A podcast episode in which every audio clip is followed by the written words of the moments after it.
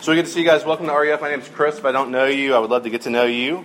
Um, we can't say it enough um, because we really mean it that we are glad that you're here, regardless of where you're coming from, your background, whether you're a Christian or not, or you're not sure. We love that you're here um, because we think that we all need God's grace, uh, whether we've heard this stuff a million times or this for the first time. So glad you're here. Um, a couple of disclaimers before we start tonight. Um, I'm going to be a good deal more quotey than normal, like reading quotes, because I think that for our subject tonight, that there are a lot more valuable people's perspective and words than mine. And also, um, I want to say this, uh, this make a sense in a second. Standing up here tonight, I am not speaking for any of you in the room. I'm not speaking on behalf of a group. I'm not speaking toward a group. I'm speaking for myself and about myself. And as a minister, I'm speaking as much as I use God's word for God. I'm not speaking for anyone or uh, against anyone. Um, so I don't usually do this. Uh, you know, what we're going to talk about tonight, I had planned to talk about in a couple weeks. But um, it felt like, and after talking with my wife and some friends, they said, "Let's go ahead and uh, let's go ahead and address this tonight." So, if you don't know, or you didn't read in the Appalachian, um, or you didn't hear about it, last week on campus, uh, a Christian ministry had a meeting, and they often do like themed meetings, 80s, whatever. And so last week they did a themed meeting, and the theme was thug life and um, they dressed up like a thug, whatever a thug uh, is. They were wearing baggy pants and uh, snapbacks and jerseys, and uh, a lot of pictures on Facebook tagged as in the hood or um, throwing up gang signs or whatever. And um, so that meeting happened, and then on Monday there was a meeting um, in Three Top that was hosted by Reggie Gravely and um, uh, Mariah Weber and some others, and some leaders from the Multicultural Center and from the uh, Black Student Alliance, Hispanic Student Alliance, and it was a meeting basically about how to deal with what this ministry had done and how to respond to it. So I was there, um, and There's a lot of anger, understandable anger in the room. And it was not a meeting for this ministry to come and apologize or anything. It was, it was literally a meeting to say, like, what do we do? How do we respond to this? And there was a lot of people that were hurt, deeply hurt, deeply offended, deeply angry. So I heard that in the room. And then I also watched people in the room that were struggling to understand, as I was, where the hurt and anger was coming from. And um, so, with that in mind, uh, first, before we kind of dive into it, the, the passage, um, most of the people that had that meeting on Monday to deal with what happened, um, that ministry meets on the same night as us, and they're not meeting tonight. And, and that's probably a good thing. Um, but the people in the meeting on Monday night said, "Look, I don't think it was anyone's intent in this ministry to like hurt someone or to be offensive or to anger people, and I don't think it was at all. I think it was a really stupid thing to do and really ignorant." And um, so, with that said, um, the intent wasn't there to hurt, but it was deeply, deeply hurtful and um, if you can't understand why an event called Thug Night would be offensive and hurtful to a person of color, um, let me just say, uh, as someone that's not representing people of color, okay?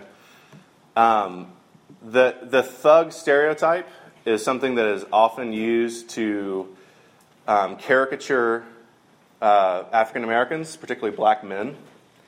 And it's not an accurate representation of black culture. Hopefully, you know that. That the thug stereotype is not an accurate representation of black culture. Dressing up like a thug mocks black people, as far as I can tell. it reduces an entire group to a group to be laughed at. Um, we do like a Skadies event, right, where everyone dresses up like it's the 80s.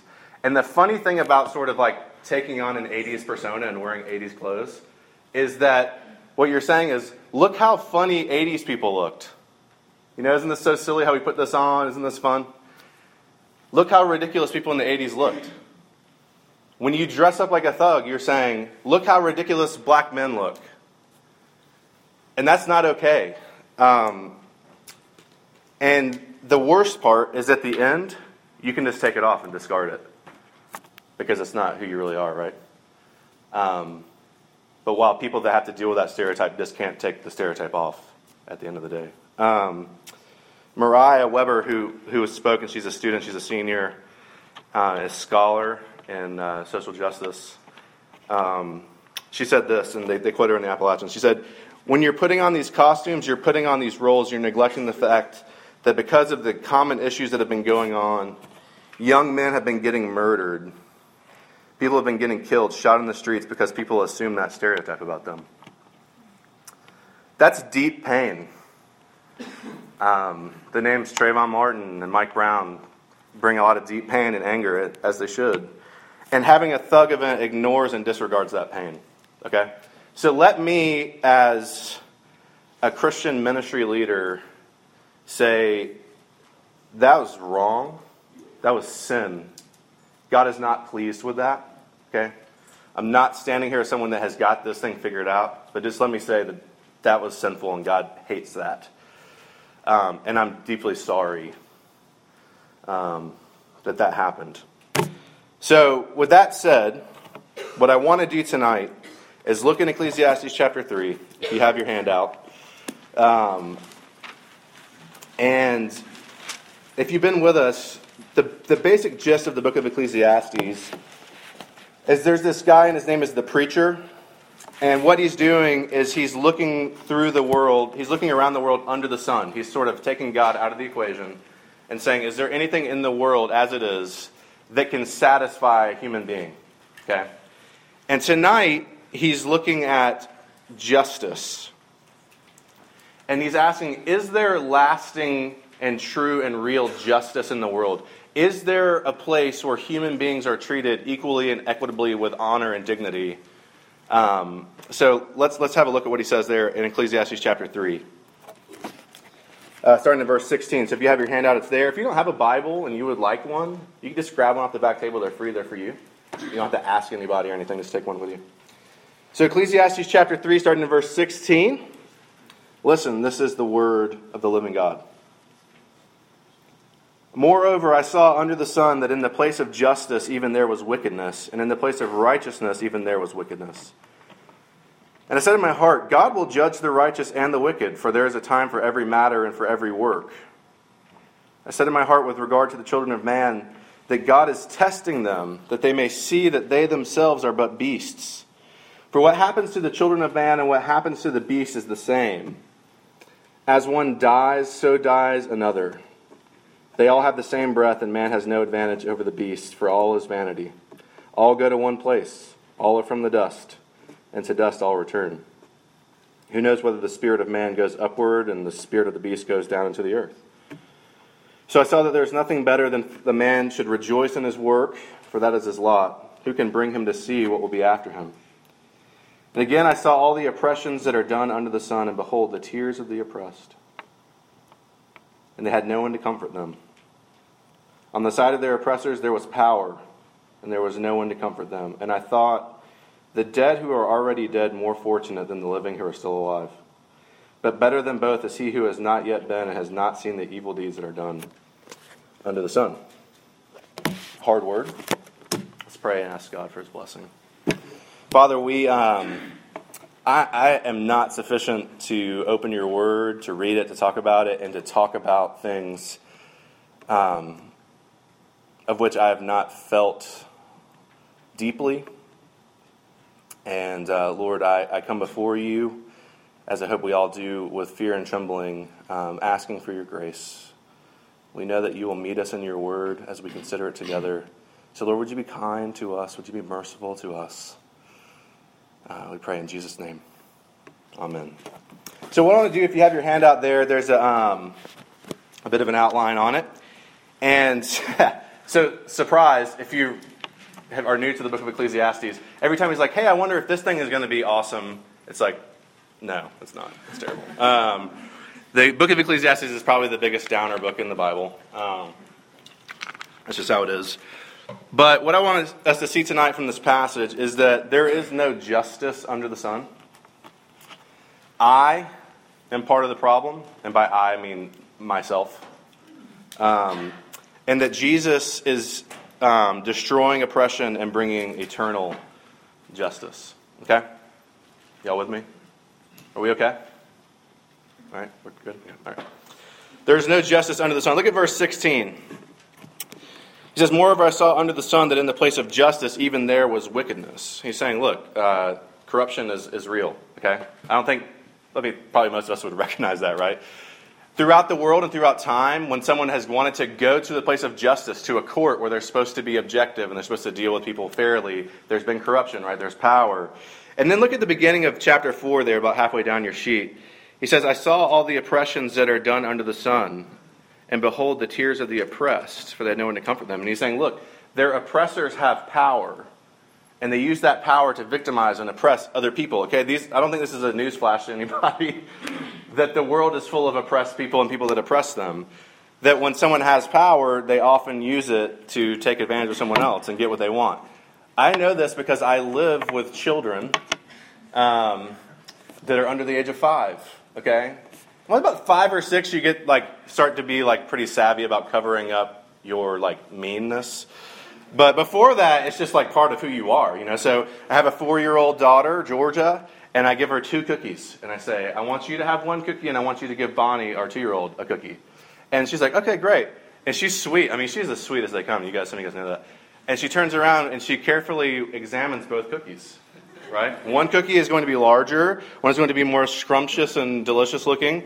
And every time she will choose that cookie for herself and give the other cookie to her sister. Um, because in that moment, she had the responsibility and power to choose, right? She took what was there, what she wanted for herself. And the Bible is really honest with us about this. Okay, beneath everything we do is this deep rooted desire to be God. Okay, to have God's power and His authority. So whenever we are given something, we use it we, at least the temptation is there to use it for ourselves, right? To take that power to make my life easier, and if I have to hurt someone else, that's fine as long as at the end of it I end up looking good, okay? That's just how the Bible rolls, that's how human beings operate. And so the abuse of power to oppress and suppress other people starts very small in our hearts. We, we are faced with that temptation every day, but it's obviously big all over the world. Um, you know, there's a group operating currently in the Middle East that we're all aware of um, called ISIS in Syria and in Iraq. And, you know, they've been doing awful I don't know, did you guys see, like, when they got that Jordanian pilot? Did you guys see that? When they burned him alive? Um, they've been beheading people, particularly Christian people, taking women and enslaving them um, for sex, mutilating people. And I think for most of us, like, at app, where we are, we're like, those kinds of things, we say those are ancient barbaric things. Because those are things that either happen like way far in the past or they happen far, far away, right? And they don't really kind of intersect with our lives. All of our, right, oppression and injustice is all very small stuff. Um, but recently I read an article. I would encourage you to read it. And it's called When ISIS Ruled the American South. And um, uh, I just want to read a couple of, of excerpts. Um, it's by a guy named, uh, what's his name? I told you I was going to be kind of quotey. Rod, Rod Dreher. And uh, so what he's talking about here is um, the reality that thousands of people, thousands of African American people were brutally lynched and murdered in the South and throughout America, but mostly in the South, um, my homeland. And just want to read a couple of excerpts here. Um, uh, he talks about lynchings that are based on minor social transgressions, like speaking disrespectfully, refusing to step off the sidewalk, using profane language, using an improper title for a white person, suing a white man, arguing with a white man, bumping into a white woman. Um, African Americans living in the South during this era were terrorized by the knowledge that they could be lynched if they intentionally or accidentally violated any social convention defined by a white person. He goes on to talk about uh, a mob in Blakely, Georgia in 1919 that lynched William Little, who was a soldier returning from World War I for refusing to take off his army uniform. White men lynched Jeff Brown in 1916 in Cedar Bluff, Mississippi for accidentally bumping into a white girl as he ran to catch the train. Killed, murdered for that. But really, what kind of got me, um, and this, I'm not usually like as about talking about me as it will be tonight, but um, is when he talks about public spectacle lynchings. I don't know if you guys are aware of this. In places like North Carolina, South Carolina, Georgia, where I'm from, Tennessee, Alabama, Mississippi, Louisiana, Florida, many other places, um, often the murder of a black man or woman would be like a public thing, like a carnival thing, like a fun thing. Um, and uh, I literally, if I read the, the descriptions of these things, I would probably be trying to, I don't know, read the article. He talks about how a man and a woman were brutally killed but the end gets me. The white men and women and children present watched the horrific murders while enjoying deviled eggs, lemonade, and whiskey in a picnic like atmosphere. Um, lynching of a guy named Jesse Washington. Um, he was charged with something that he confessed to killing somebody under police um, interrogation. I won't read the, I mean, horrific. Um, description. But a professional photographer was on hand that took pictures and then sold postcards later. This was in Waco, Texas, of the lynching. Um, and so he's talking about one of these pictures he saw. Sure enough, there it was the charred corpse of a young black man tied to a blistered tree in the heart of the Texas Bible Belt. Next to the burned body, white, young white men can be seen smiling and grinning, seemingly jubilant at their front row seats in a carnival of death. One of them sent a picture postcard home this is the barbecue we had last night. My picture is to the left with a cross over it. Your son, Joe. The victim's name was Jesse Washington. The year was 1916. America would soon go to war in Europe to make the world safe for democracy.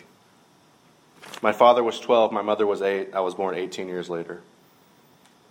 Um, he makes a point this isn't the Inquisition, this isn't someone being burned at the stake in the old world, this is Texas. And the white people in the photograph were farmers, laborers, shopkeepers, some of the respectable congregants from local churches in and around the growing town of Waco. And this is the part where it starts to get really uncomfortable for me. Yes, it was hard to get back to sleep the night we heard the news of the Jordanian pilot's horrendous end by ISIS. ISIS be damned, I thought. But with the next breath, I could only think that our own barbarians did not have to wait at any gate. They were insiders, homegrown, godly, our neighbors, friends, and kin. People like us. Um, that's not ancient history, friends. And that's not far, far away. If you're struggling to understand why someone's hurt and angry, um, it's because someone my grandfather's age was involved in doing this with someone a friend's grandfather's age, a black friend's grandfather's age. And I started realizing, reading this, um, that I'm really part of the problem. And I know this is heavy. You guys, you guys can handle it. Um, I did not begin owning the reality that I'm part of this problem of injustice really until about four or five months ago. Um, which really I have no excuse. I'm from Middle Georgia, and I grew up in a county where the vast majority of black folks in my county lived in one town, and the vast majority of white folks lived in my town. And if you were black and you lived in my town, you lived in a part of town called Toomersville, which I was told never to drive through at night and never to drive through slowly. Um, but I began owning the problem. A few months ago, I was at a friend's house. We were watching football. It was his 40th birthday. I'm not 40, by the way. I'm much, much younger than that. And um, So we're watching football, but it was the night that the uh, grand jury dis, um, decided they weren't going to indict the officer that um, killed Michael Brown. And so, you know, we're watching football, we're hanging out for his birthday, and it comes along, and uh, you know, everybody's phone beeps, and it comes across, okay? And um, my response was, oh, okay, that's interesting. I guess, you know, it wasn't like enough evidence or whatever, you know. Um, so, okay, cool, whatever, back to football. Until that night, um, I went was in my friend's guest room and I was going to bed in Charlotte, and um, I looked on Twitter, and men and women that I respect, that are people of color, that are pastors and Christians, and by Christians, I mean like evangelical Christians, and that means like they like the Bible. And some of them, like even Reformed, and I know that most of you guys maybe don't know what that means, but it's like that's my kind of Christian person, right? These are my people, these are my camp, my tribe, right?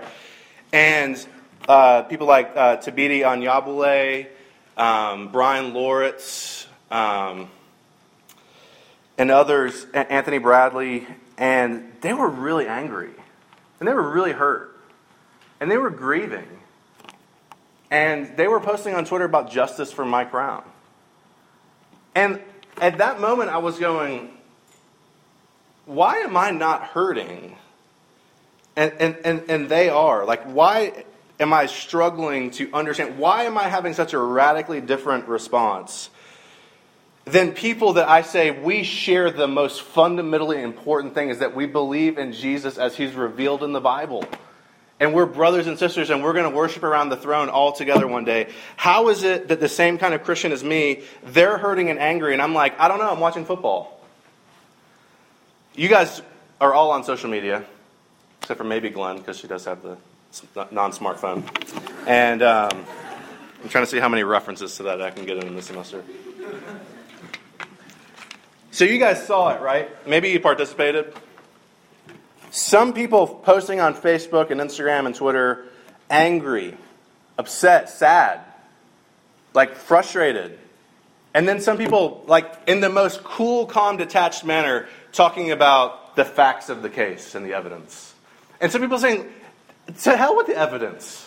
We know how this goes. We've been living this reality for hundreds of years, and you see that static, right? Okay? Um, something isn't right there. How could two groups of Christian people be on such different pages? Look at verse 16 again. Okay, in the place of justice, even there was wickedness, and in the place of righteousness, even there was wickedness. In the place of righteousness, even there was wickedness. I'm a Christian minister. Okay? I'm the gospel saturated person. I'm the person that their whole life has to be coming into line with what Jesus has done in the gospel. And um, I believe that I'm a real Christian.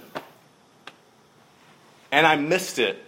And do you guys remember when uh, the president was talking about ISIS and he was like, okay, but remember like Jim Crow and the Crusades? You guys remember that? And the people were like all pissed off, right?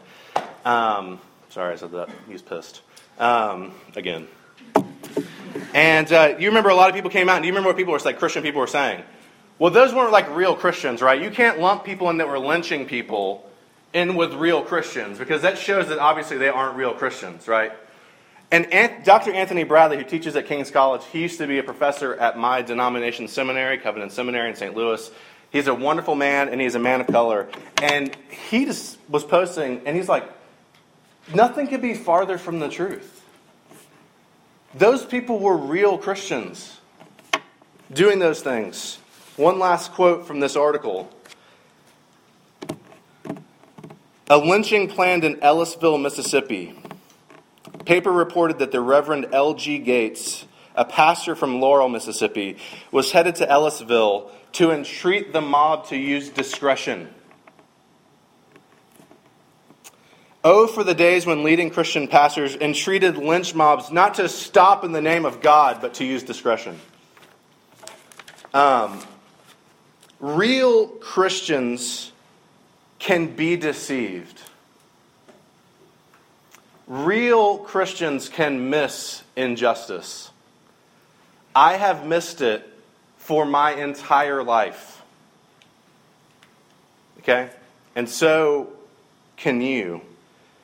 And I'm ashamed. Uh, I'm ashamed. Because, let me tell you something God hates injustice, He hates oppression. I don't know if you ever think about what God hates. It's actually kind of comforting to think about what God hates. He hates when people can't show mercy and they refuse to. Proverbs 11 says, A false balance is an abomination to the Lord, but a just weight is his delight. He loves justice. Psalm 89. You think about God, you know, God is often pictured as sitting on a throne, right? You would think, like, what's that throne made out of? You know, it's kind of a weird question. Psalm 89 says, Righteousness and justice are the foundation of God's throne. He sits on a throne, and the foundation is justice and rightness and goodness and mercy and equity. Okay? So, I had a really good talk, and I'm thankful for, for friends here. And um, if, you, if you open your handout, there's a thing in there that I want to read um, that my really good friend Jana wrote. And thanks again, Jana and Stanley, for talking to me in the last couple of days. Because they don't have to, you know, like help me understand. Um, but they're gracious. So, is it okay if I read this, Jana? Uh, I hope so. Um, I did ask beforehand, by the way, so. Um, there's a divide in our midst. It's one that hides, it waits, and sits. It lingers at the end of nervous conversation. It dances around the edges of trying to break the ice. It sleeps in the empty attempt at trying to relate and be nice. With indifferent actions, this divide grows. It grows deep and wide, subtly pushing those, those that are marginalized farther past the fence into small holes. Whether it's intentional or not, racism still exists. It exists in the comment, you're really pretty for a blank. It exists in the statement, oh, but you don't act blank. It exists in the theme, dress like a blank or blank. It exists in the assumption, you're blank, so you must blank, right? Fill in the blank. There has been and continues to be a mocking of either a lifestyle or perpetuated stereotype made light in the name of fun. But is it fun? It's not a big deal because what's done is done, right? Wrong. What's done is still present tense. It's the active do. It's something that affects me and affects you. There are things in this life that are hard to understand. They're hard to grasp. They're hard to empathize with. But ignorance isn't a myth. Ignorance is real, but it's not an excuse. Ignorance is not an option we can afford to take.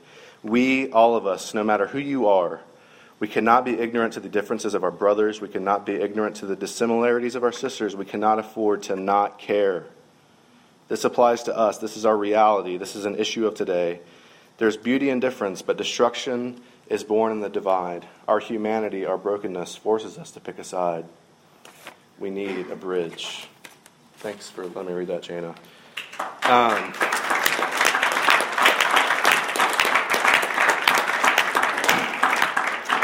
Jesus is destroying oppression and bringing about lasting peace. Jana's right. There's a divide. We are not people that love justice. We are unjust people, every person in this room. There is a divide because of our sin between us and God. Okay?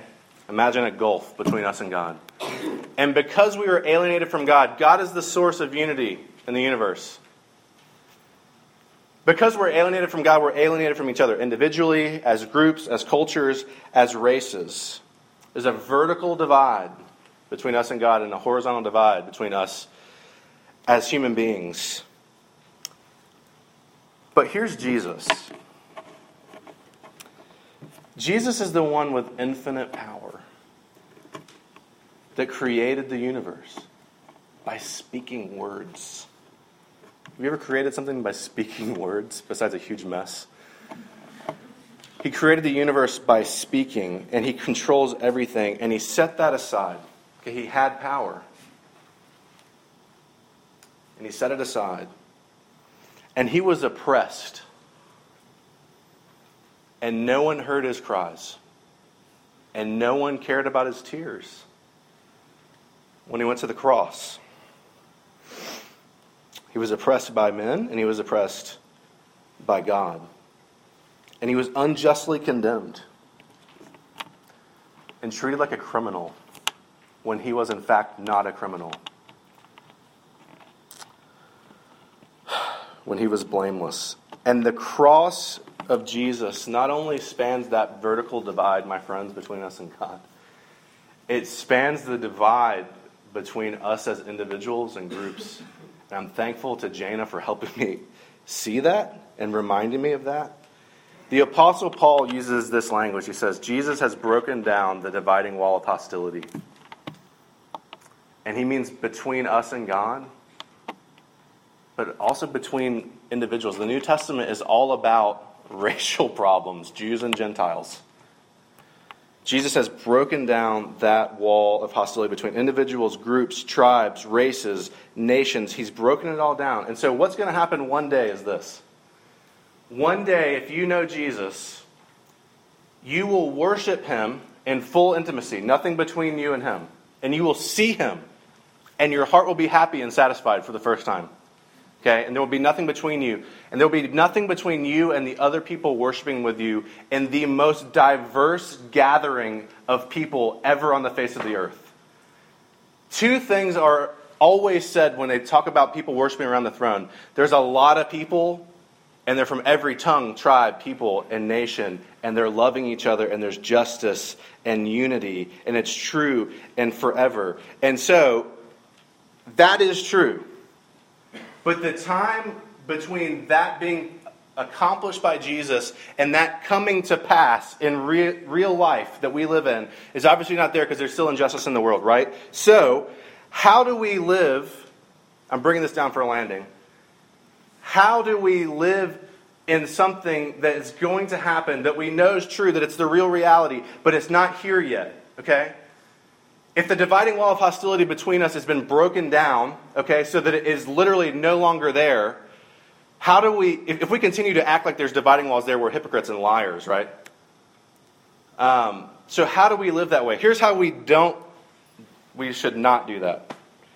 We don't say, hey, Jesus has broken down that wall, so it's not a problem. You know? Just, just pretend like it doesn't exist, right? Because to do that would mean to say, your pain is irrelevant and doesn't matter. Um, it ignores people's pain, it ignores how difficult it is to forgive someone that has hurt and marginalized you, whether they meant to or not. That's hard. Forgiveness is not like the easy thing that you do. It cost Jesus a lot to forgive, if you'll remember. Um, so here's a couple of thoughts with my total fear and trembling, like I don't have the answers. I know Jesus is going to make it right, and that's the hope, and I need him desperately to change me. Okay. Acknowledge that there is injustice. Uh, Tim Keller, whom I love, and all of his baldness, um, he tells a story. He's a pastor in my denomination. He tells a story about being in seminary and one of a, a, a black friend that was a student. And his friend told him, he said, You know, the problem with you, white people, is that you think you don't have a culture. He's like, when I do something, you're like, oh, that's a really neat thing that you do because you have a black culture, like that food or that clothing, the way you say that. That's really neat. That's because your culture. And so we, he's like, you think when I do something, I have a culture, but when you do something, it's just normal.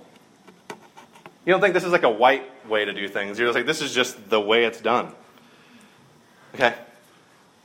Acknowledge that that is just re- is real. Okay, I'm using these two, this binary white and black thing, but like, obviously you can see how this spans just gigantic gaps. Okay? Acknowledge that injustice is real. I'm acknowledging to you that when I walk out of the room tonight, I can choose to not care about this. Because when I wake up tomorrow, I will still be white.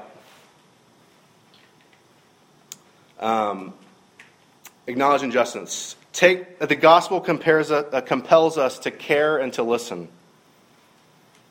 Saying, that's not a big deal or that shouldn't offend you, is not caring or listening. Take the time to listen. Say, will you, will you tell me what your experience is? How did you, what did you think about that?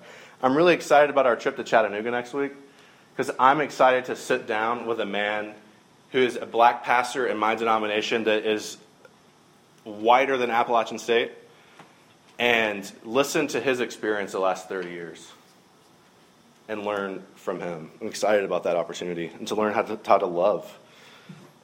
The gospel compels us to hold each other accountable. You are free in Jesus to hold somebody accountable for not living like the walls are knocked down. Okay?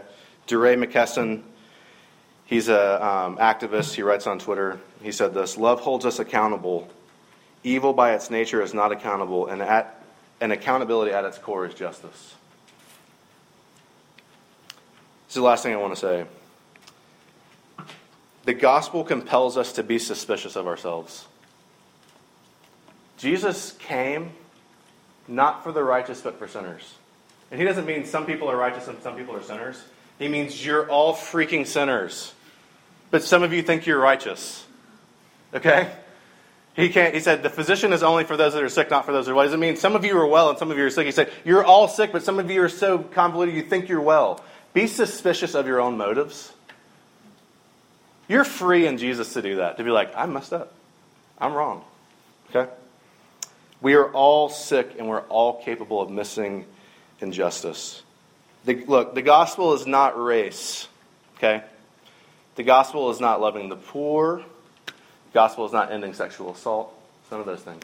Okay? The gospel is what Jesus has done in time and space to save his people. But if the gospel is not compelling you to rethink what you think about race or the poor or your subtle judgments or how you might benefit from how other people are unjustly treated, I would wonder whether you have the real thing. Jesus is destroying oppression and bringing eternal justice. Is it obvious in your life? Is it obvious in my life? Let's pray. Father, thank you um, for being with us tonight through um, something hard. Um, forgive me for my arrogance and ignorance and blindness. Lord, we are groping around in the dark unless you turn on the light. So, would you move in us, change us, that the world might see that justice is a gospel issue? Change us, we pray. In Jesus' name, amen.